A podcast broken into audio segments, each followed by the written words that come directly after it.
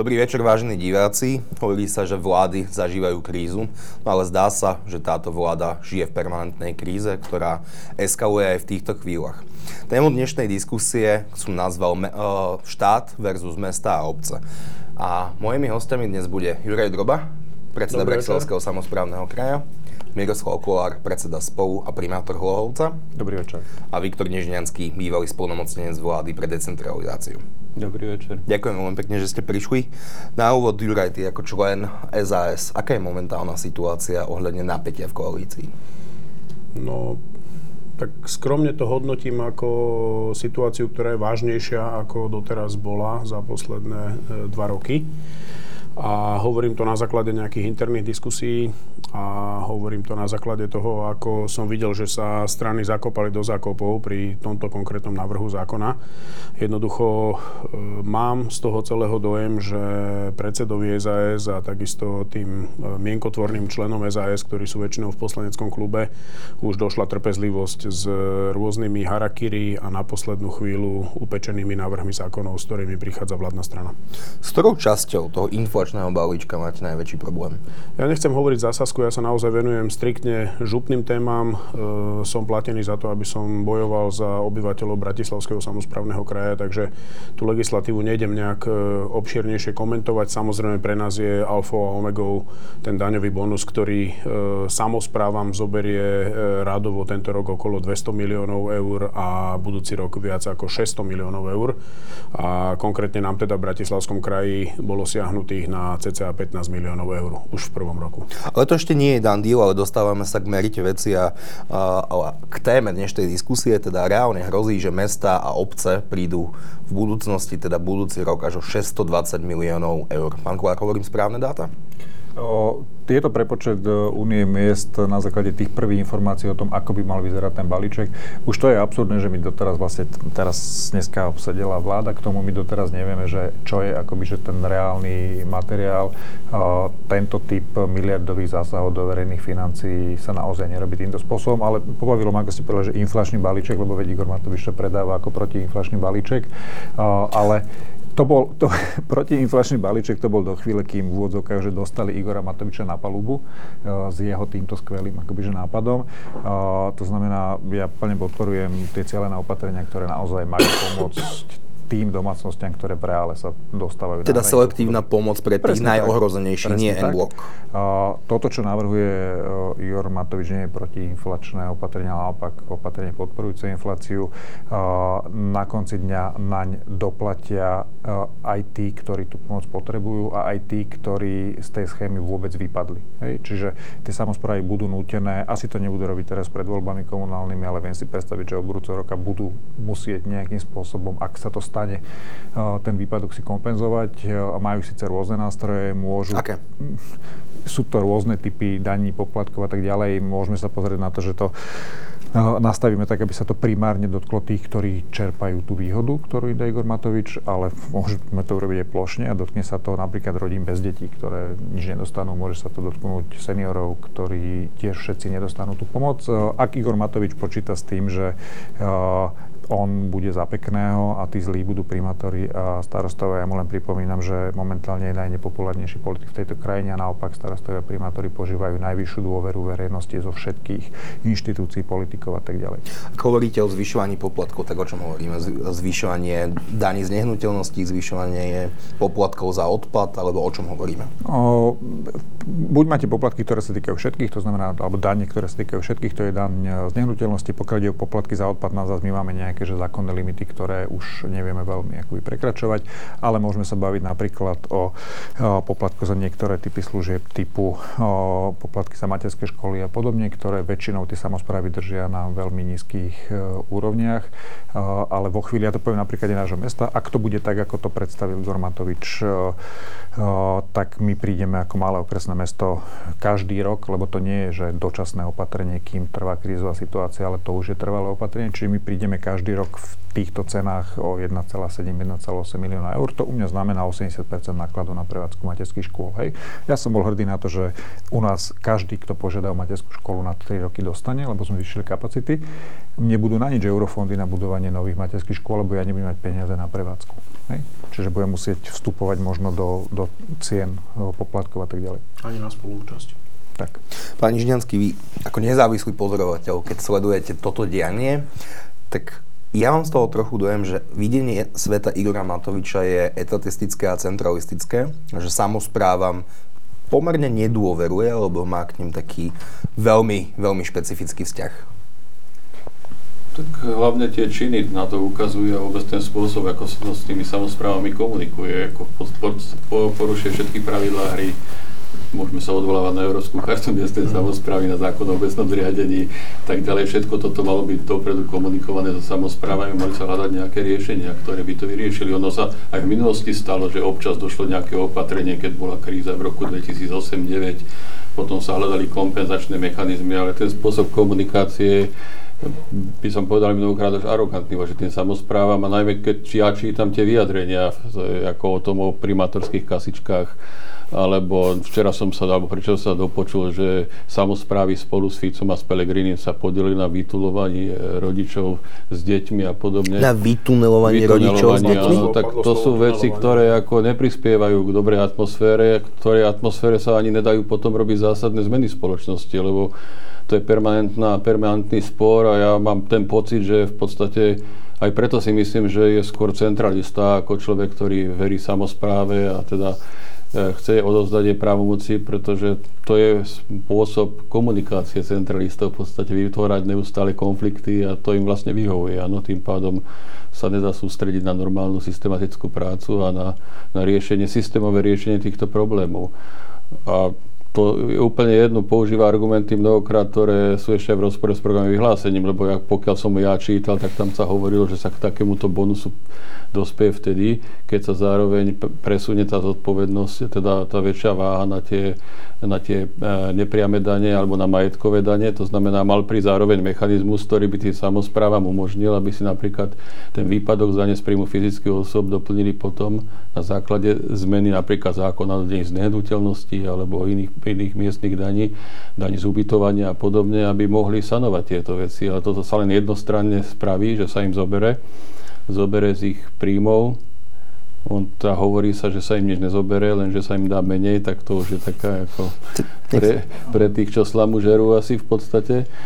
V zásade e, celé doterajšie konanie tejto vlády je skôr centralistického charakteru, ako podpora pokračovania v tom procese decentralizácie. Pán Kolár, nedám slovo, ale nie je to pomerne paradoxné, keďže špeciálny poslanecký klub Olano, ale aj zvyšné strany majú medzi svojimi poslancami mnoho starostov a primátorov a ja takmer vôbec nepočujem ich hlas, ktorý by odporoval tomuto, tomuto opatreniu. Tak aj to svedčí o tom, akú váhu majú priamo volení občanmi predstavitelia občanov v podstate miest obcí v rámci politickej strany a to je ten ďalší problém v podstate na Slovensku, ktorý sa opakuje, ale, ale veľmi dlho, že ten hlas tých primátorov a, a teda poslancov tých mestských obecných zastupiteľstiev, ale aj predstaviteľov vyšších územných celkov v podstate v rámci tej politickej hry majú stále, stále majú, ťahajú, majú nižšie karty, jednoducho jedno nevedia nevedia, ne, nemajú tú dôveru a nemajú hlavne e, tú podporu aj z tej strany. Tá strana nemá podľa mňa, tieto strany niektorí nemajú ani predstavu o tom, ako by chceli usporiadať ten štát v podstate. A, a pre nich sú tak ako priamo volení predstavitelia často len ako keby to bola nejaká súčasť štátnej správy, alebo štátu nechápu, že samozpráva, územná samozpráva je v podstate už od lista vydané, že to, je, to není ani súčasť štátneho mechanizmu, ani občanskej spoločnosti. To je niečo samostatné, na ktoré sa odozdávajú právomoci zodpovednosti a tí, tí volení predstaviteľe majú zodpovedať svojim občanom za ich plnenie. A toto, nechápu, potom príjmajú opatrenia, ktoré priamo zasahujú do území miesto toho, aby využili práve tú územnú samozprávu na to, aby riešila tie konkrétnosti v danom území, aby mala na to zdroje, právomoci, zodpovednosť, aby to riešila diferencovanie podľa jednotlivých regiónov, podľa jednotlivých miest a obcí, pretože neexistujú unifikované riešenia pre mnohé problémy na Slovensku, ktoré pretrvávajú vlastne už 30 rokov. A tým pádom vlastne sa snaží tá centrálna vláda stále to riešiť unifikovanie z toho centra. A logicky sa musí dopúšťať chýb, pretože ona nevie odhadnúť. Ona nevie, jak, ktoré opatrenie dopadne do ktorého regiónu, do ktorého mesta, do ktorej obce a tým pádom v podstate sa to potom obraca mnohokrát proti ním a sú tie protesty, ktoré narastajú. No, ja len asi dve poznámky. Prvá je, Igor Matovič nerozumie štruktúre fungovania štátu na jednej strane, na druhej strane nechápe, že my máme takú istú legitimitu ako on, sme dokonca možno väčšiu, lebo sme priamo volení občanmi a naozaj nie sme akoby podriadení centrálnej vláde. A to, čo je to, čo je z môjho pohľadu problém pri, tých, pri týchto opatreniach, je, že on z hľadiska, že absolútnych čísel má pravdu, že vlastne on nám neberie, len nám menej dáva a na konci dňa v tých absolútnych číslach ešte stále budeme mať o čosi viac. Ak sme dobre robili tie prepočty, tak možno o nejaké 1-2% v tých absolútnych číslach na tej príjmovej stránke v tých podielových daniach budeme mať viac. Akurát, že ja nikoho... Akurát, že inflácia je 12% no, za posledný chcem povedať, že nikto sa s nami nebaví, že my máme aj nejakú výdavkovú stránku tých rozpočtov, kde nám takisto jednoducho ako bežnej domácnosti, ako centrálnej vláde, takisto nám jednoducho rastú tie náklady skokom. Ale centrálnej vláde stúpajú aj príjmy vďaka inflácii. To je druhá vec, že o, pokiaľ by sme sa bavili o, o zmyslu plnej, cielenej a v dostatočnom rozsahu poskytnutej o, pomoci naozaj, že na zmiernenie dopadov inflácie na tie rodiny, ktoré to potrebujú a stále sa môžem baviť rád o stovkách miliónov eur, tak to centrálna vláda vie v pohode vykryť zo zvýšených príjmov, z výberu DPH, z výberu spotrebnej dane a tak ďalej vo chvíli, keď k tomu naozaj, že pridáte túto akoby, že plošnú atomovku, ktorá nemá zmysel a naozaj, že rozbúráva tú štruktúru štátu, o, tak jednoducho to naozaj... A, mm, inú ešte chcem vec povedať. Igor Matovič sa správa, ako keby mal vládnuť 20 rokov, pritom rok a pol sú o, parlamentné voľby. Plánované. Keď to, ja si myslím, že je reálne, keď to bude robiť takýmto spôsobom a keď to jeho politické partnery mu dovolia takto robiť akoby rok a pol, tak tu je reálna hrozba, že sa jednoducho vráti smer, vrátia sa fašisti, vrátia sa extrémisti a tí prídu v úvodzokách, že prestretému stolu z toho hľadiska, že budú si môcť dovoliť niečo, čo si nedovolil ani Fico, keď vládol sám, z hľadiska akoby, že znásilnenia hm, štátu, jeho štruktúr. A potom jednoducho aj tie samozprávy budú ťahať naozaj že za veľmi krátky koniec, vďaka tomu, že im Igor Matovič dá nástroje do rúk, ktorými nás potom jednoducho budú vedieť položiť. Ja som na začiatku úplne cieľne použil slovo, že je to inflačný balíček, pretože keď nalejeme ďalšie šialené peniaze do ekonomiky, tak tá inflácia sa asi nemá dôvod spomalovať, ale, ale naopak sa roztáča. Jurek, keď si teraz počúval Mira Kolára, tak aký si mal z toho dojem? Súhlasíš s týmto? No, nedá sa nesúhlasiť. ja sa na to tiež pozerám optikou samozpráv, nielen krajov, teda ale aj obcí. E, ZMOS vyratal, že po prijatí tohto drastického opatrenia e, bude približne 500 obcí, väčšinou sú to tie malé obce, to znamená pod 500 obyvateľov, bude v podstate na hranici prechodu do nutenej správy. E, mám príklad jednej obce z Prešovského kraja, kde starosta na to, aby nemusel čerpať plat od obce, ale aby ho platil štát, tak prešiel na PNK a vybavuje v podstate starostovskú agendu v rámci svojej PNK, keď má výchádzku, tak rieši, rieši veci. To sú úplne absurdné situácie. On, on dneska nevie zaplatiť ani energie. Ja keď sa pozriem na... A je to aj tým, že tá obec je natoľko malá a jej príjmy sú natoľko malé, že sa to ano, zaplatí je, Jasné, je, lebo ten starostovský plat v podstate, keď ho nepoberá od obce, tak môže za to zaplatiť nejaké energie základné v rámci obce.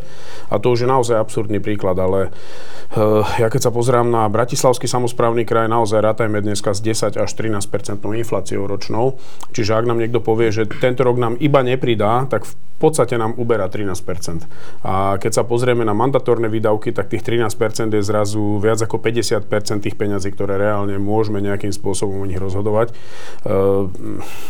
školy, e, predškolské zariadenia, e, opravy budov, domovy sociálnych služieb, vyšší dopyt pro sociálnych službách, toto všetko budeme musieť zmraziť, zastaviť a dokonca redukovať. A ja si myslím, že problém ministra financie je v tom, že on si neuvedomuje, čo všetko tá samozpráva, aké servisy poskytuje ľuďom. A to není tak, že my sme dostávali 8 rokov niečo, o čom si on myslí, že sme žili v blahobite. Nie je to úplne tak, lebo nepoznám samozprávu, ktorá by sedela na tých peniazoch. My sme tie peniaze investovali do územia, ktoré spravujeme. A zrazu máme niečo nabadžitované a uprostred roka príde generál s mečom, ktorý sekne a povie, že teraz to bude takto a zrazu to, čo ste si vy naplánovali minulý október a schválilo vám to zastupiteľstvo, tak zrazu to nedostanete. To bolo, treba ešte jednu vec povedať v podstate, lebo naozaj súhlasím s tým, že tuto sa len jednorazovo vyťahujú príjmy a Nehovorí sa o výdavkoch, bežné výdavky, pokiaľ ja viem, na úrovni teda miest a obcí na Slovensku rastli rýchlejšie, ako rastli, rastli príjmy. Aj to preto, že to nie je otázka teraz e, súčasnej situácie, ale príjmaním rôznych zákonov, ktoré neboli finančne kryté a tak ďalej, tak tým pádom nastal problém. Štát neplatil, objednal služby v stájomnom konaní, v školstve v prenesenom výkone, neplatím za to jednoducho v podstate. Čiže Čiže e, to je zásadná chyba, že tie výdavky naozaj e, silne kopírujú a znižujú potom možnosť, možnosť nejakého e, investovania kapitálových výdavkov a podobne.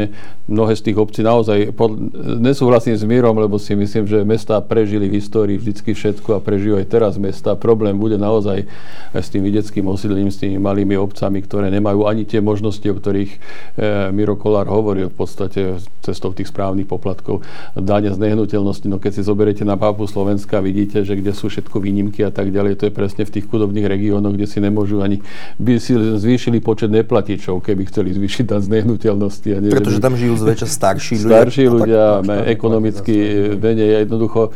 To je zase iný problém, ktorý, ktorý je dôsledkom 30-ročnej chýbajúcej regionálnej politiky tohto štátu, ktorá ani táto vláda nedokázala uchopiť. Ale Chcel som povedať jednu vec. My sme vtedy, keď sme robili fiskálnu decentralizáciu, veľmi zámerne odozdali daň z príjmu fyzických osôb samozprávam pretože v podstate tie samozprávy na seba prevzali miliardové modernizačné dlhy. Veci, ktoré akoby ten štát podľa mňa nebol nikdy schopný zabezpečiť. A my sme vedeli, že Slovensko je na nejakej úrovni mzdovej a že v podstate táto daň kontinuálne môže len rásť, nemôže klesať. Tak ona konečne začala rásť, konečne sa začali objavovať nejaké benefity, nakoniec sa to prejavilo aj v tom, že tie samozprávy sa začali mať troška lepšie, občas si mohli viac dovoliť.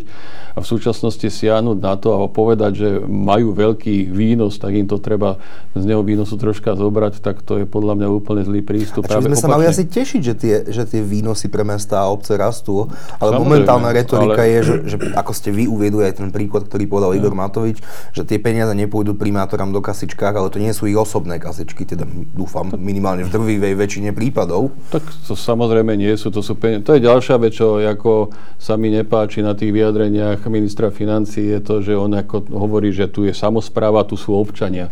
Však občania sú samozpráva.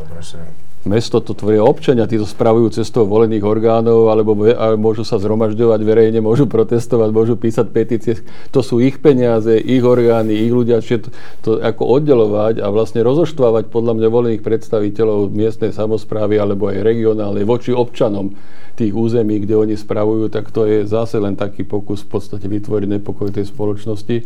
To znamená, že toto je toto je od začiatku zlé, zlý prístup a v podstate e, my sme sa nádejali, aj ja osobne, keď som videl programe vyhlásenie vlády, že teda niekto naozaj teda po tých ja sa s tým zabávam už 30 rokov. Dneska bude na budúci rok 30 rokov, keď som prvý draft e, decentralizácie, na ktorej som pracoval teda, vznikol a zrealizoval sa za 10 rokov. A odtedy vlastne nebolo to nejako posudzované znova, lebo tá doba sa mení. Rámcové podmienky sa zásadne zmenili oproti roku 1993 alebo 98 a že niekto to skutočne teraz prehodnotí a na novo nastaví vrátanie, teda prerozdelenie tých kompetencií a vrátanie. Teda novo nastaví financovanie. A aj novo, novo nastaví financovanie, pretože my sme kedysi dlho hľadali, že čo dáme tým vyšším územným celkom, akú daň, dala sa cestná daň, ktorá počas čase zase sa stala štátnou daňou, tam je naozaj treba nájsť iný systém financovania, pretože oni sú úplne závislí od toho, koľko dane, ko, aký podiel na daní z príjmu fyzických osôb dostanú. Kdežto teraz je pomer aký? Teraz je 70-30, ono sa to menilo, pôvodne to bolo, že 6% si nechal štát, ostatné delil, potom to bolo 70-30, v 2008 ale v 2009 zasa troška ukrojilo aj v aj pri tej finančnej kríze, v podstate potom sa to zase vrátilo späť v zásade e, e, ako na toto siahať je veľké nedorozumenie celého toho systému a keby som sa mal pozerať dopredu, tak pre mňa táto daň by mala byť de facto miestnou daňou pretože ju viem identifikovať s konkrétnym bydliskom daňového poplatníka. A vúcky treba nastaviť na úplne iný mix, ktorý by ich motivoval k tomu, aby, aby sa mohli rozvíjať. Čiže dan z príjmu právnických osôb, alebo, alebo envirodáň, alebo nejaké iné dane, ktoré im zároveň teda vytvoria vlastné príjmy a, a budú môcť robiť aj svoj rozvoj. Takže to, toto je úplne krok opačne a miesto toho, aby sa teda toto systémové riešenie dva roky pripravovalo, tak sme neurobili, alebo táto vláda neurobila nič. Naozaj je to tak, že neurobila nič? No tak v tomto smere založila nejakú komisiu na ministerstve vnútra. Komisie ktorá, sú v tejto vláde veľmi populárne. Ktorá sa zaoberá nejak, nejakým spôsobom, pokiaľ mám informácie, niečo sa deje aj na parlamentnej pôde, ale to sú všetko, to sa tak nerobí jednoducho. Málo kto si uvedomuje, že my sme, my sme 6 rokov chystali ten projekt decentralizácie, keď sme s ním potom prišli do vlády, aj tak sa z neho zrealizovalo len 50% alebo 60%, lebo potom v tej politike sa to začne ešte aj meniť pri tých hlasovaniach a podobne. Ale túto kľudne dva roky mohla robiť úplne nezávislá komisia, ktorá toto mohla pripraviť a mohla to potom dať Teda pripraviť zmenu financovania vyšších územných celkov a Vrátanie upratania kompetencií a teda celého toho systému a rozhodnutia o takých veciach, ako že ideme robiť konečne tú komunálnu reformu, alebo ju nejdeme robiť, aby sa neopakovali tie prípady, ktorý pán predseda hovoril v podstate áno, v tých malých obciach. A to není o tom, že ich chceme zlikvidovať zo zemského povrchu. Robia to aj krajiny, ktoré, ktoré tie obce nikdy nezrušili áno, a dohodli sa, akým spôsobom to spraviť. A máme aj na Slovensku také príklady. Ale toto sme sa nedozvedeli a miesto toho sa pokračuje v týchto nesystémových opatreniach, ktoré zase budeme kompenzovať a zase budeme riešiť nejaké dôsledky, ne aby sme riešili príčiny, príčiny toho stavu, ktorý tu existuje. Pán Kolár, potom Juraj Droba. No, ja, ak som dobre počúval Jura Drobu, tak ja si myslím, že krivdíme Igorovi Matovičovi, pretože keďže mu nešla pretlačiť reforma verejnej správy cez koalíciu, tak to evidentne ide robiť poza chrba tým, že vyhľaduje tie malé obce a prinúti ich asi začať uh, spolupracovať, inak si to neviem vysvetliť. A, spolupracovať v zmysle spájaním žartu, sa Žartujem v tejto chvíli, hej, že žartujem, uh, ale, ale výsledok bude v podstate že podobný, že ich tým vlastne, že život donúti. Naopak uh, kolega Fecko, ktorý je jeden zo štyroch spoluzakladateľov Olano, teraz pretlača v parlamente zákon, aby sa obce mohli opäť odčlenovať od... od a paradox vlastne tá obec, kde býva, že? Ja som povedal, však už to napíšte, že to je Lex Nižná Šebastová, nech sa oddelí a už nech dá pokoj a hlavne to tým ľuďom poveste, že ako sa potom, tak potom budú mať. Ústavný no. súd odpovedal. Takže, no. takže, ale stále je to ešte od, odložené na druhé, tretie čítanie. Ja ešte jeden akoby konkrétny príklad, lebo to uh, spomenul aj Viktor, uh, aj Ďuro, jednoducho tie mesta, obce, uh, samozprávne kraje, keď vznikli zdedili miliardové modernizačné dlhy. Hej? A my tie peniaze, aj ten zvýšený výber tých uh, daní z príjmu fyzických osôb používame na to, nie aby sme ich prejedli na prevádzku, ale aby sme si vytvorili nejaký zdroj na odstránenie týchto modernizačných dlhov. Oni sú v podstate tri. Je to naozaj, že prebytok v bežnom rozpočte, uh, sú to externé zdroje, najmä európske, a sú to povedzme, že úverové, úverové zdroje, keď chcete niektoré veci robiť rýchlejšie. Uh, Igor Matovič hovorí, že samozprávy majú veľa peňazí, lebo sa nám pozrie na agregátne účty v rezervných fondoch. No, no ale to sú presne tie peniaze. Za prvé, my nemôžeme zo zákona schváľovať deficitné rozpočty na rozdiel od centrálnej vlády, čiže hospodárime oveľa zodpovednejšie a efektívnejšie. Vytvárame si tie rezervy práve na to, aby sme mohli, mohli investovať. Uh, ja už počas teraz pandemickej krízy vlastne sme teda uprosili ministra financí, že nám dovolil rozpúšťať tie rezervné fondy aj na prevádzku, lebo sme jednoducho pri tých výpadkoch by sme neboli mnohí schopní akoby ufinancovať prevádzku. Už to bol zlý akoby moment, neprišla žiadna kompenzácia, prišli možnosti zobrať si úver, ktorý sa možno premení na grant. Štátny úver. Áno, tí, čo si ho nezobrali, si nepremenia nič. Ale to poviem na našom príklade, dobre. My sme teraz uh, si schválili, že po, keďže potrebujeme niektoré modernizačné dlhy odstraňovať rýchlejšie, že uh, načerpáme investičný úver. Mm, no ja ho síce mám zazmluvnený, ale, ale zastavil som tie akcie, nejdem ho načerpať, pretože po takýchto zásadných zásahoch ja neviem, či budem na budúci rok schopný splácať istinu, pretože som síce hlboko pod všetkými limitmi zadlženosti, ale jednoducho, keď mi zrazu vypadne 1,8 miliónov uh, z bežných príjmov, z ktorých ja financujem aj, aj splácanie akoby, istiny, no tak musím dvakrát zvažovať, či sa vôbec do toho pustím v tej, v tomto akoby rozmere neistoty. A to je to, čo hovorili, ktorý jednoducho takto sa to nerobí. Okay. Ja som veľmi sklamaný z toho, že e, potom, ako samozpráva e, preukazuje vysokú mieru dôvery obyvateľstva, a to není, že nám to padlo z neba zadarmo, my sme naozaj si posledné dva roky odmakali, ešte za vlády e, Pelegriniho sme v podstate boli tí prví, ktorí urobili drastické opatrenia na to, aby sa zabranilo šíreniu pandémie v prvej vlne a tam naskočila celá samozpráva okamžite. Cez testovanie, kde štát naozaj v podstate ani nepovedal, že ako to chce spraviť a zrazu prišla samozpráva, starostovia, primátori, e, župani zorganizovali, bolo, za dva dní sme otestovali, znova sme testovali o dva týždne, e, až po očkovanie, čo je už trošku sofistikovanejší proces. Toto všetko sme zvládli na jednotku a tí ľudia si to všimli a dali nám za to vysvedčenie. A po tomto všetkom vláda, ktorej sme naozaj, nepoviem, že zachraňovali zadok doslova, ale veľakrát sme ju ťahali z brindy, tak vláda povie... Ale zachraňovali, nie? Áno, ako, dobre, Videli áno. sme, ako fungovalo áno. aj plošné testovanie, čo bola ďalšia automovka a následne očkovanie, tak mnohí z nás asi boli v tých očkovacích centrách, ktoré robili mesta a župy a tam to fungovalo naozaj bravúr. A po tomto všetkom jednoducho nám s úsmevom na tvári oznámia, že dobre, tak o 3 dní skráteným legislatívnym konaním, absolútne neštandardným procesom, ktorý naozaj ešte aj ten Fico, ktorého všetci máme ako desiatku na terči, tak e, ešte aj ten Fico si to nedovolil, málo kedy si to dovolil a narábal radovo, tak ako kolega Miro Kolár povedal, s desiatkami miliónov, nie s miliardami. A tu sú stovky miliónov až ku miliarde sa to šplhá. Takže ja tomu vôbec nerozumiem. A čo sa týka dôvery samozprávy, no tak e, dneska to je naozaj tak, že ak ste starosta v nejakej obci, tak pokiaľ ste krivák alebo nerobíte dobre svoju prácu, tak prežijete maximálne jedno volebné obdobie.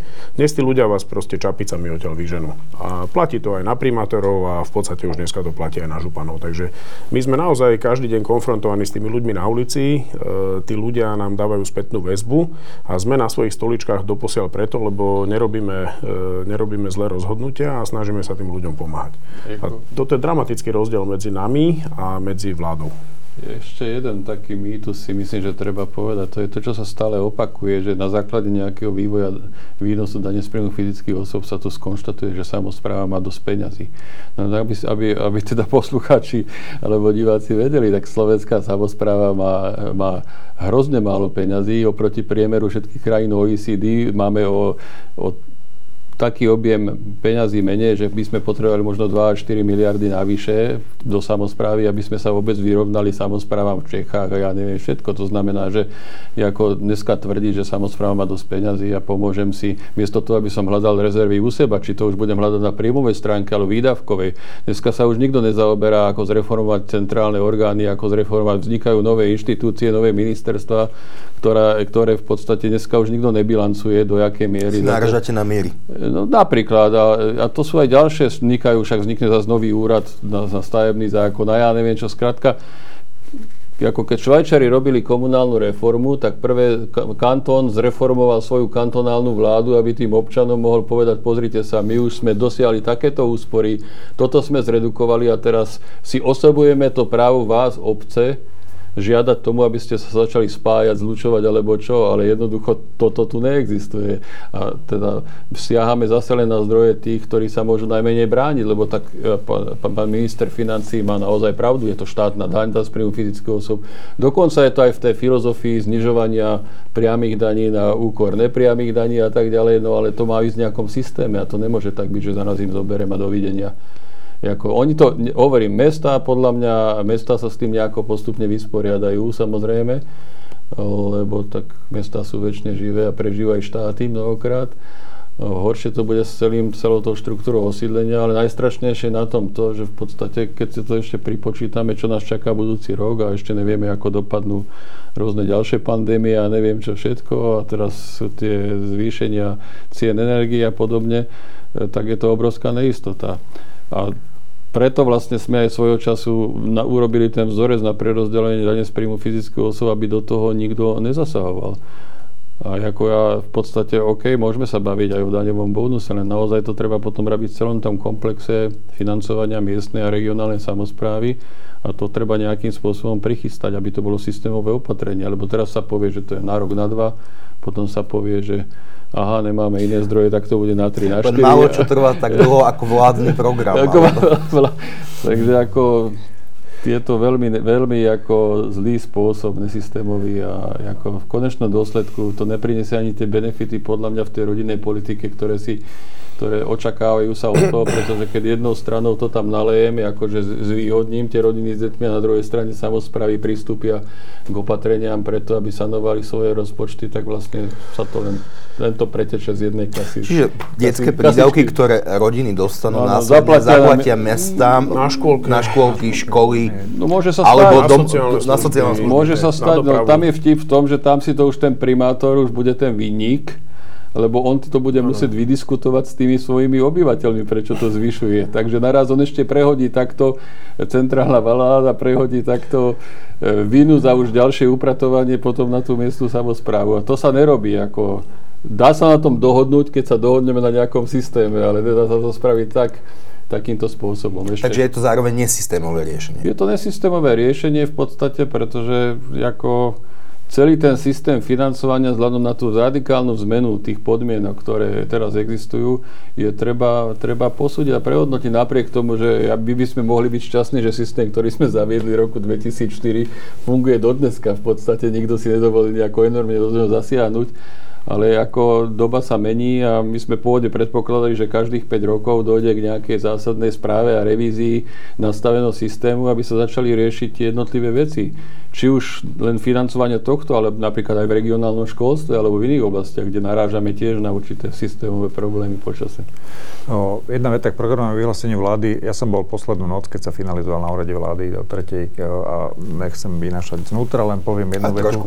Už vtedy som pochopil, že e, s reformou verejnej správy teda nie, nemá nikto chuť nejako zásadne pohýbať a nejako sa to tam objavilo. Vrátane vtedejšej vašej strany? Hej. A, a tie predstavy aj povedzme Veronikine a vláda Ledeckého boli že úplne že nezlučiteľné. Inú vec, inú vec som, chcel, som chcel ale povedať. Zachytil som posledný týždeň komentáre, že vlastne my si tak trochu môžeme ako samozprávy za to sami, že kam sme až Igora Matoviča akoby že pustili a dovolili mu zájsť.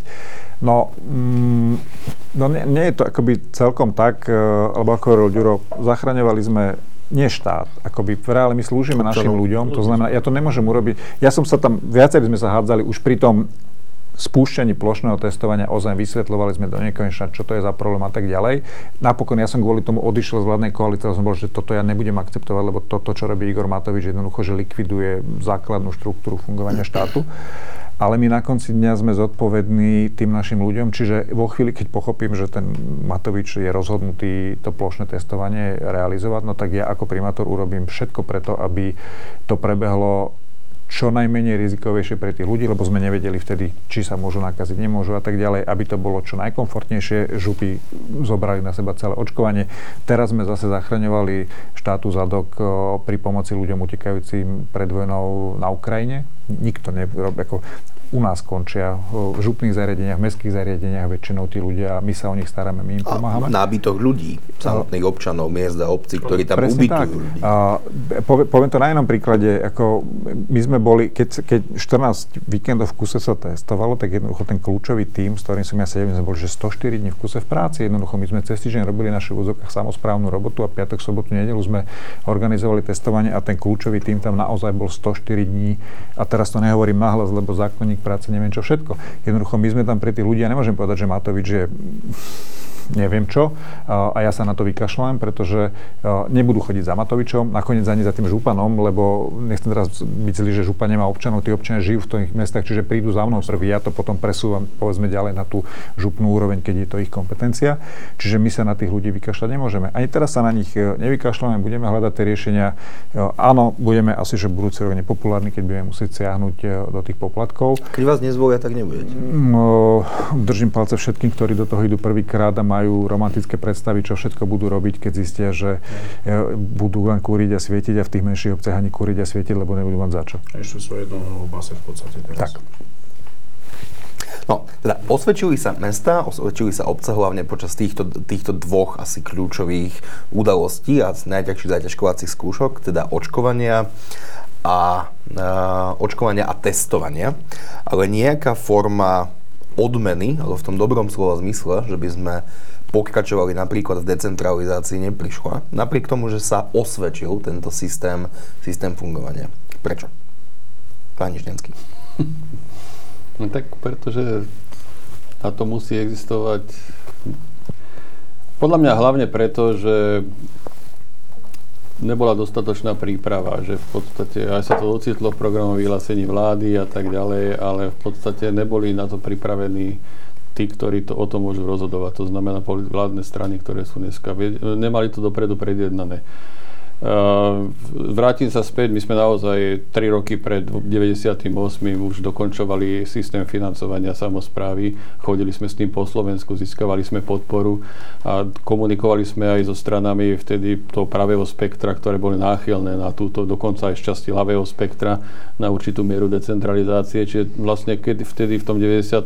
už, už to bolo akože predjednané, áno, dostalo sa to tam a hneď sa vedelo, že áno, ideme robiť koncepciu, mali sme vymyslený aj toho celého procesu. V podstate boli rôzne varianty, nakoniec tá vláda priklonila k tomu, že definuje spolomocnenca a spraví, spraví sa určitý taký push tým, ktorý toto bude realizovať. Toto tu všetko nie je, čiže tá, táto koalícia naraz si to tam napísala. Ja som osobne som teda bol na zopár rokovaniach, aby som ako odovzdal nejaké skúsenosti, aby sa niektoré chyby nerobili, čo sa stali vtedy. No ale podľa Ešte mňa... na rokovaniach súčasnej vlády? Áno, súčasný, no nie na vláde, ale bol som na stretnutí s uh, terajším premiérom, ktorý bol vtedy ešte minister financí a boli sme aj so rôznymi štátnymi tajomníkmi, sme tam chodili aj s Richardom Rybničkom ako z Únie miest, pretože Únia dopredu už spravila taký materiál, ktorý poslala stranám, že ako by sa to mohlo uberať. A, a ten S odozvou či bez? E, bez odozvy v podstate, ale tak odozva bola taká, že naraz sa to ocitlo v programu vyhlásení vlády, ale tak to bola odozva. No len tam sa naraz ukázalo, že, v podstate neexistuje žiadna zhoda. Aj teraz sa to tak komentuje, že dospeli k zhode, tak preto sa to nehýbe. To znamená, že ako, podľa mňa sa aj mohli laknúť z toho veľkého rozsahu, lebo to zase nikto neuvedomuje. To je 5-6 reforiem v jednej, obrovských. Ano? A teraz každá sama o sebe je problém. Ano? Jedna, je, jedna je že prerozdelenie moci, lebo Miro hovorí o reforme verejnej správy. Reforma verejnej správy je, je vlastne dôsledok toho, že chceme zmeniť spravovanie štátu úplne iná, že chceme zobrať z centrálnej úrovne, dať to regiónom a dať to obciam a preto ja reformujem verejnú správu a mením systém financovania. Čiže ním nebolo jasné ani, ani to, či chcú decentralizovať štát. Opačne sa ukazuje, že teda si zvykli na to, že z toho centra sa im to jednoduchšie presadzuje.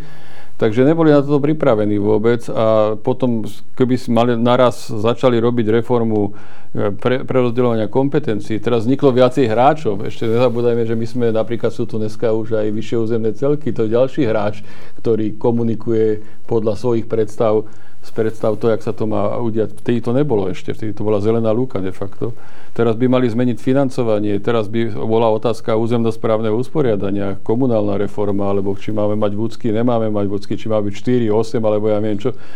To je taký obrovský rozsah, e, že v podstate e, je jasné, že, že, že je nerealizovateľný už buď ho začnete robiť hneď, keď príjete, alebo teda musíte využiť ten čas, ako, ktorý ešte teraz ostáva na to, aby sa to pripravilo a začalo sa to realizovať v ďalšom volebnom období a preto sa to podľa mňa odložilo bokom, lebo to je už absolútne nereálne. Teraz idú komunálne voľby.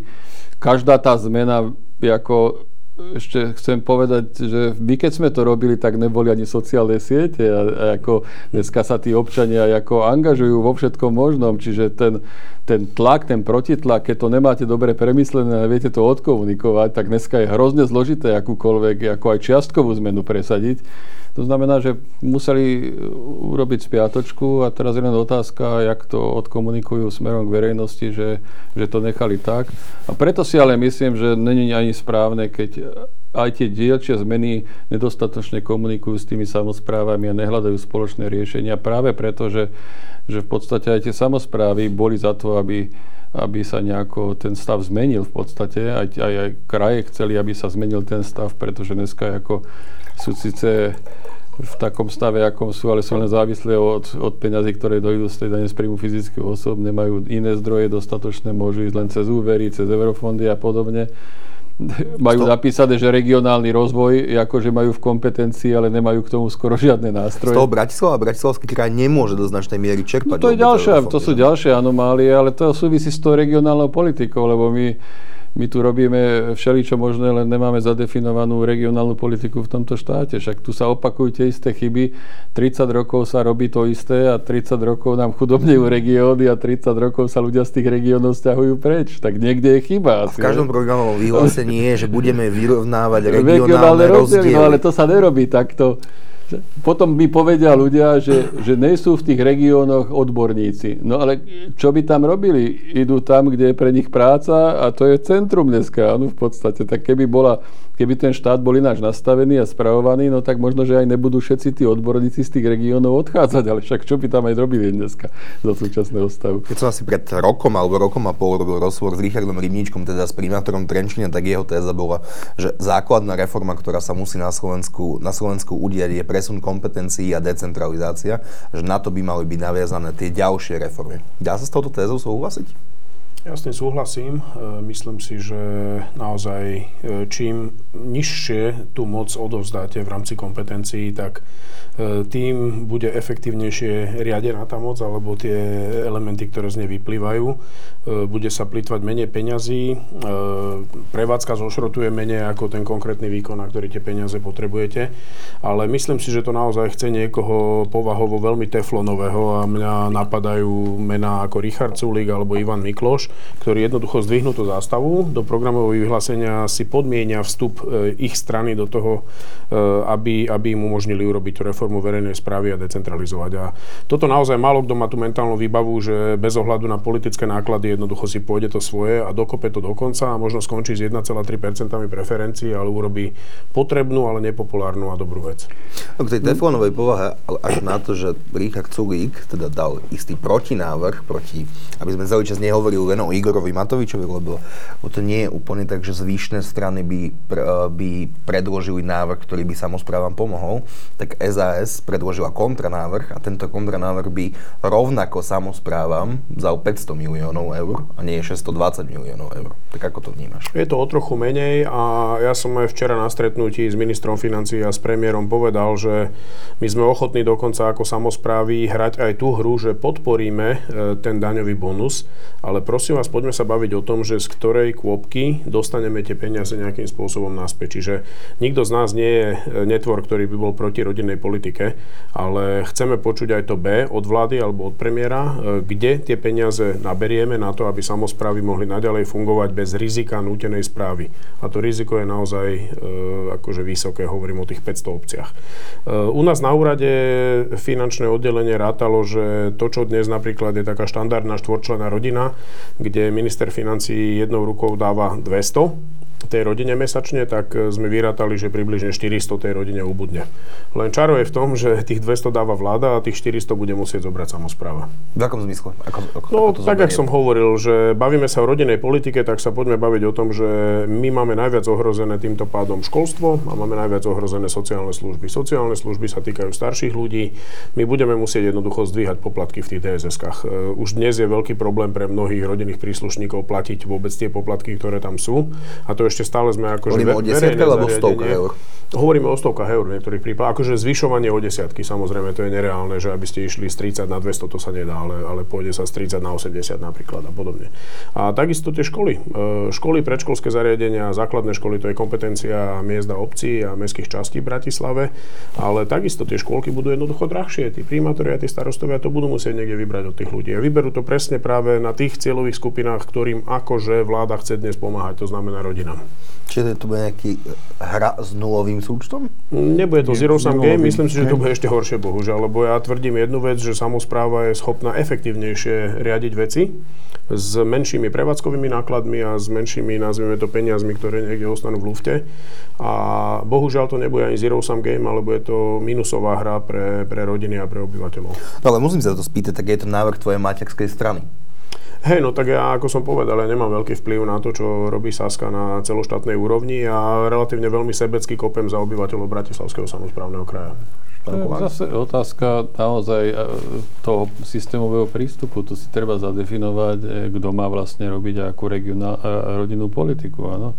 Pretože toto je jedna stránka rodinnej politiky, ale rodinná politika je aj dostupná infraštruktúra, ja neviem čo všetko v tých mestách a obciach. A, je, a toto malo byť vecou tej diskuzie. Ako, ako zlepšiť podmienky pre rodinnú politiku v rámci kompetencií a možností, ktoré má štát a ktoré má miestna samozpráva. Nie tak prísť jednoducho povedať, že ja mám túto predstavu, tu máte takto, tuto zoberiem peniaze a dovidenia. To sa tak predsa nerobí v podstate bez ohľadu na dôsledky. Samozrejme, ešte aby som bol teda troška objektívny, tak isté, že tá samozpráva nemá jedinú možnosť, jedinú možnosť teda zvyšovať nejaké poplatky a dania a tak ďalej. Ešte teoreticky niektoré samozprávy by mohli hľadať aj rezervy vo vlastnej činnosti, však teda povedzme si, že to není úplne eh, ako najmä v tých mestách a obciach, ako není to úplne vždycky ako Takže že využíva... pre zamestnanosť na úradoch nie je Nie len o pre zamestnanosti, ale možno, že využívanie, lepšia kapitalizácia toho územia, ktoré tie mesta a obce správujú, lebo mnohokrát by sa z toho územia, teraz poviem tak pejoritívne, dalo vyťažiť viacej, ako sa dneska vyťaží. Áno, čiže, čiže niekedy chýbajú aj také predstavy a vízie rozvojových programov, ktoré potom prinášajú samozpráve teda väčšie príjmy cez tie miestne dane, poplatky to znamená, že ako ono, to není také jednoduché povedať, ale preto tá diskuzia musí byť troška férovejšia a jasnejšia, pretože jednoducho možno, že by bolo treba zmeniť no nejaké iné zákony k tomu, aby samozprávy mohli fungovať ďalej, alebo hľadať iný model financovania ešte pre tie vúcky a podobne. Toto sa neurobí a príde sa takýmto, takýmto jednoduchým riešením, ktoré môže byť, môže byť uh, je akože populárne, ale keď počúvame, ak to hovoria tie samozpravy viaceré, tak môže mať e, aj niekde negatívne dopady a čo vlastne bude kontra celému tomu zámeru. Iným takým paradoxom je, že nedávno uh, Ines, myslím, že to bol Robert chovansko ujak alebo Martin Vlachinský, zverejnili takú analýzu, že ale Slovensko je jedna z najprorodinejších po, uh, krajín no, no. Európskej únie, ktorá dáva asi takmer najviacej peňazí do určitého veku, veku detí a napriek tomu je tá podpora rodiny taká obrovská mantra. To, presne tohto som sa chcel dotknúť. E, zmiešavame tu dve veci. Zmiešavame tu sociálnu politiku a rodinnú politiku. Oddelme to, že jednoducho my tu potrebujeme vyriešiť, doteraz to bolo 11, teraz už je to viac ako 12% ľudí v tejto krajine, ktorí jednoducho sú zasiahnutí chudobou a riešme to, aby tu mohli žiť ako tak dôstojné e, životy už bez ohľadu na to, či sa do tej situácie dostanú z vlastného príčinenia alebo z z vonkajších dôvodov. To, čo tu Igor Matovič, Boris Kolár, Smer, Hlas, všetci používajú ako rodinná politika, to je z môjho pohľadu akoby, že čistý populizmus, pretože existujú uh, x krát preverené štúdie, že neexistuje akoby priamy, priama súvislosť medzi, povedzme, že finančnou motiváciou v úvodzovkách mať deti a, a nárastom populácie, čiže nevyriešite demografický problém. Uh, rodinná politika z môjho pohľadu je eh, to, čo povedal Viktor. Aby sa tým ľuďom, aby tí ľudia mohli žiť že dobré životy s fungujúcimi no, službami a v relatívne že bezpečnom a spravodlivom štáte, pretože vám je na dve veci, že vy teraz povedzme, že motivujete rodiny, aby mali viacej detí. Pokiaľ vám tie deti hneď ako dospejú, sa zbalia a odídu na vysoké školy preč, pretože tu jednoducho nebudú vidieť tú kvalitu života pre seba. Pre mňa je rodinná politika naozaj to, aby v tých mestách, obciach ľudia žijú, chodia spať, vstávajú, pracujú, umierajú, do škôl chodia, umiestňujú svojich seniorov do zariadení, ktoré eh, prevádzkujú väčšinou mesta, obce alebo súkromní prevádzkovateľia. Čiže ja som to už napísal minulý týždeň asi trikrát, ak chce v úvodzokách centrálna vláda robiť dobrú prorodinnú politiku, eh, má dať čo najviac kompetencií a na to naviazané peniaze, lebo pýtali ste sa na začiatku, že či tá decentralizácia a presun kompetencií je to riešenie. Pokiaľ to nebude eh, spojené aj s presunom financií, tak to nie je riešenie. To, čo sa nám stalo posledný rok, dofinancovať súkromné cirkevné školstvo do 100%, financovať sociálnu starostlivosť aj v súkromných zariadeniach, ako ja plne rešpektujem, že súkromní cirkevní poskytovateľia, či školských, či sociálnych služieb majú mať akoby rovnocenné postavenie. Boli diskriminovaní. Len, áno, len to nemôžete povedať, že z ničoho nič vlastne ja tam mám dávať, že 100%, teraz tam musím začať uh, prepočítavať v rozbehnutom roku, že čo sa dá, čo sa nedá. Čiže ak chcete robiť rodinnú politiku, jednoducho podporte decentralizáciu. Existujú zase dáta o tom, že tie západoeurópske krajiny, čím sú decentralizovanejšie, tým je väčšia kvalita života aj blahobyt. Čiže toto nie je, nie je akoby, že atomová veda. Áno, etatisti, centralisti s tým môžu mať problém, pretože v tej chvíli si nevedia lacno kúpovať za cudzie alebo za naše peniaze priazeň. A keď sme sa bavili o tom, že kto má byť nositeľom tej reformy, a už posledný krát použijem meno toho pána, aby som nebol obvinený, že mám ako obsesiu, podľa toho, ako rieši zásadné problémy krajiny Igor Matovič, tak pre mňa bol najlepší nositeľ tejto reformy Igor Matovič, pretože on nemá problém. Včera sme to zažili, príde v útorok, že dohodne z Világin 290 miliónovú daň, v stredu pošle do vlády, štvrtok do parlamentu. Čiže, Slovnár tom nič nevie ináč. Uh, čiže pokiaľ by sa Igor Matovič rozhodol, že reforma verejnej správy bude jeho téma, tak vybaví za dva dní aj s cestou a budeme všetci šťastní a môžeme sa pustiť do roboty. No však mohol rozhodnúť už vtedy, keď sa bol premiérom a to je, to je rídzo nadrezortná premiérska téma vo svojej podstate. To ináč nie ste schopní zrealizovať, keď si spravíte nejakú komisiu, komisiu zo štátnych tajomníkov, ktorí ako nacebovajú ministrov a potom ešte politické strany, tak tí sa môžu dohodnúť na čom chcú. Jednoducho to je téma na najvyššie poschodie a tam, tam musí byť teda ten koordinačný tým, ktorý to všetko riadi, pretože vy tam musíte vybojovať tie súboje s jednotlivými rezortami. To si nikto ani neuvedomoval, čo to vlastne bolo chodiť hovoriť, že na ministerstve práce sociálnych vecí, že zoberieme sociálne služby a, teda, a tie diskuzie o tom, či máme brať aj detičky, teda detské domovy, alebo nebereme detičky štátu. A to boli všelijaké zaujímavé diskuzie, alebo ja každý zvýrazňoval, čo to všetko bude stáť a ak to bude všetko zle. Takže toto je naozaj veľmi, to treba veľmi vystúžený tým, nestačí jeden človek, v podstate by sme mali triangel, to bol predseda vlády, minister financí, minister vnútra, prípadne minister, bez, to bol vtedy ešte pán Fogaš pre legislatívu a pod ním boli ďalší ľudia a v podstate tam bolo držať treba tie hlavné myšlienky a tie tézy a odolá... Hlavne asi trebalo mať. Prosím? Hlavne tie myšlienky a tézy trebalo no, tak, mať. Ale to je to, čo hovorím, že vlastne to si málo kto uvedomuje. Prvý koncept bol ešte v 90. To chcem povedať, pretože tuto si počúvam také fámy, jak Európska únia nás dotlačila do reformy verejnej správy, tak pre tých čo nepamätajú, ano, tak v 90. a 91.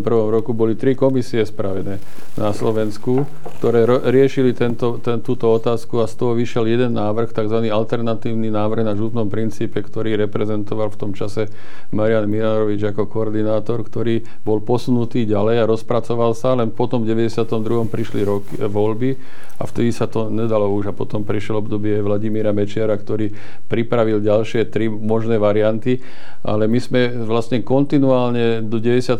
dorábali 95. financovanie, čiže vlastne, a to sa dialo za spolupráce aj s miestnymi predstaviteľmi, so samozprávou, s rôznymi odborníkmi, čiže tam tá príprava, to prediskutovanie, my sme robili Tour de Slovakia v podstate. Chodili sme s občanskými inštitúciami, so samozprávami, s obyvateľmi potom sme to ešte zopakovali v 98.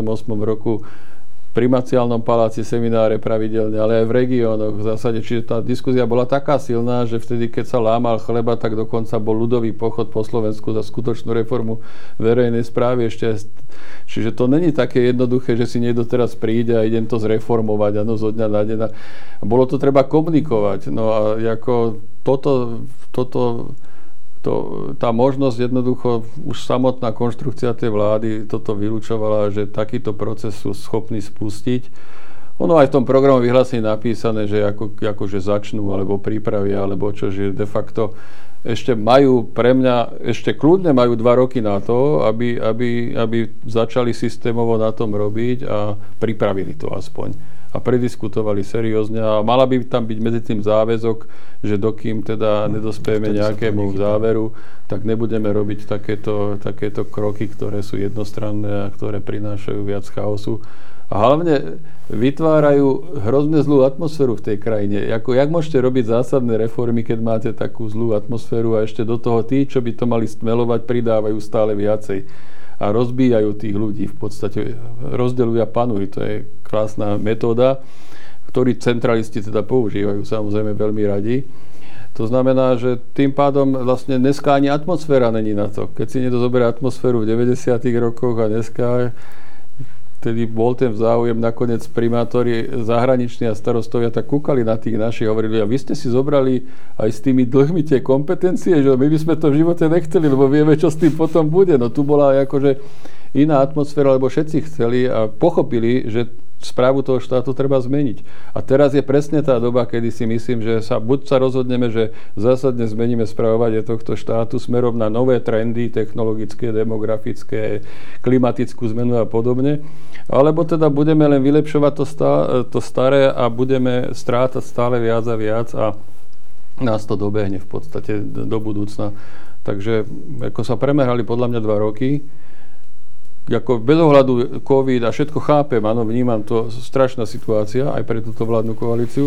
A na druhej strane na Kráľovej holi, keď to tak zjednoduším, kľudne mohlo sedieť 20 ľudí, tak jak v Dánsku, ktorí vymenovali skupinu 20 expertov, ktorí si sadli a dva roky to pripravovali a potom prišli pre politické grémy a povedali, máme variantu 1, máme variantu 2 a poďme politicky diskutovať.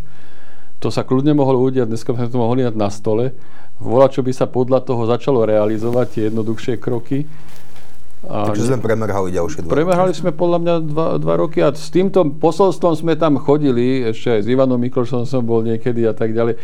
Skrátka sme tam chodili, že to treba začať, keď ste nemali možnosť to pripraviť už predtým, ako, lebo ste nevedeli, jak dopadnú voľby a jak sa to konštruuje, konštruuje vládna koalícia, no tak treba začať hneď s tou prípravou a možno, že rok niekde v tichosti nechať niekoho robiť a nehneď do toho vstupovať a, a, a už ako šíri to, rôzne iniciatívy vznikajú potom nezmyselné. Takto sa expertná časť nerobí jednoducho. To majú robiť experti. Len doplňujúca otázka. A vidíte politickú vôľu alebo politickú entitu, ktorá by o takéto niečo mala záujem? Tak politická vôľa, až myslíte teda stranickú, to by na inú reláciu o stranách, áno, o, o tom, kam sa... Ale reálne strany, kam sa strany, kam sa strany vôbec dostali, ktoré kedysi boli nositeľom ideí a myšlienok a dneska ako sa nečudujme, že majú, že majú politické strany a stranickí politici mnohokrát takú nálepku. No, e, ako, samozrejme ani vtedy to nebolo tak, že by tá centrálna vláda od radosti sa zbavovala právomocí, ale jedna si nasadila cestou toho spolnomocnenstva nejakého trojského konia do svojho epicentra, ktorý to tam ako riešil, ale mal podporu tých ministrov. Mal som podporu dosť ministrov vtedy, ale musela, tá centrálna musí po, pocítiť tlak zvonka. No, a ten musí niekto uchopiť v podstate. A toto je ten problém, že, že v zásade tu teraz takáto sila nie je a dneska je to taký akože priamy súboj, jak ste to nazvali, vláda versus samozpráva, ale chýba tam ďalšia podpora a možno tá vyplýva aj z toho, že nedostatočne sa to celé odkomunikovalo, že prečo je pre občana e, dôležité, aby o mnoho viac mohol, e, mohol vplývať na veci verejné a že toto je len obyčajná fraška, kde som slobodný občan len v ten deň parlamentných volieb a ináč ako som len subjektom, na ktorom sa páchajú rôzne experimenty. To znamená, že to je ten celý proces decentralizácie, ktorý teda moc hovorím, ale v podstate to má rôzne formy. Jedna je privatizácia tak, jedna je presun na tú miestnu samozprávu, ale keď tam presuniem právomoci a kompetencie a vytvorím podmienky o mnoho viacej pripomínajúce priamu demokraciu, tak tí občania majú reálny vplyv na služby, na všetko, čo sa deje v tom ich území a tak ďalej. To znamená, toto je veľmi dôležité, aby sa udialo a ľudia to musia pochopiť. Ľudia dneska nevedia, ako... A niekto im to musí vysvetliť. A niekto im to musí ako systematicky vysvetliť, aby, ako, aby oni pochopili, že keď oni kričia na primátora, že však si platím dane, len netušia, že oni tie dane to platí. To aj veľmi presne hovorí, koľko tie dane sú, ktoré Do rozpočtu platia, štátneho takže... a že miestne dane možno splatí 100 eur ročne a chcel by za to chcel byť za to služby, ako keby platil milión v podstate. No, toto ja veľmi rýchlo ľuďom spočítam, že v dobrom teda, že na konkrétneho človeka príde do mestského rozpočtu pár 100 eur za rok, takže ak by sme sa bali baviť o tom, že vyčerpa služby, tak v januári sme skončili. Hej. A, ale ešte odpoveď na tú vašu otázku, keď sa bavíme o, minimálne o parlamentných stranách, nie, nevidím tam žiadneho nositeľa tejto témy ani, ani stranu, ktorá by vnímala, že je to dôležitá téma. Dokonca si myslím, že o, tie najbližšie voľby budú skôr zase, že o civilizačnom strete, že či Slovensko ostane v západnom demokratickom okruhu, alebo nám hrozí akoby nejaký regres a toto nebude téma, ktorou sa tie strany budú zaoberať. Napriek tomu, že to je paradoxne z môjho pohľadu téma, ktorá rozhoduje o tom, že či budeme akoby rozvíjajúcou sa krajinou s dobrým životom, alebo takou, že živoriacou, ktorá sa bude nejakým spôsobom potácať v tom súčasnom svete s etatistickou, centralistickou vládou ďalej. Ale obávam sa, že toto nebude tá téma, na ktorej sa budú nejakým spôsobom lámať tie politické debaty. Ja teda myslím, že ako samozpráva strašne pociťujeme absenciu jedného konkrétneho nejakého človeka spomedzi nás, ktorý by si tú vlajku zobral a dvihol ju a bojoval s ňou. A ešte aj tí, ktorí boli úspešní v samozpráve a prešli do celoštátnej politiky, tak zrazu sa začali venovať iným témam a na tú samozprávu, nepoviem, že zanevreli, ale zabudli alebo sa až tak nevenovali. Čiže bez toho, aby, a to môže byť kľudne existujúci politický subjekt, nemusí to byť nový subjekt, bez toho, aby niekto konkrétny a silný e, nezačal bojovať za samozprávu, tak tá reforma opäť e, o, o dva roky, teda keď príde nová vláda, tak nebude. Vrátim sa k tomu daňovému mixu ešte, to je strašne dôležité, teraz budem hovoriť za samozprávne kraje. E, na rozdiel od miest a obcí, my naozaj v podstate nemáme kde inde tie peniaze vybrať. 95% nášho rozpočtu je 30-percentný podiel z dane z príjmu fyzických osôb.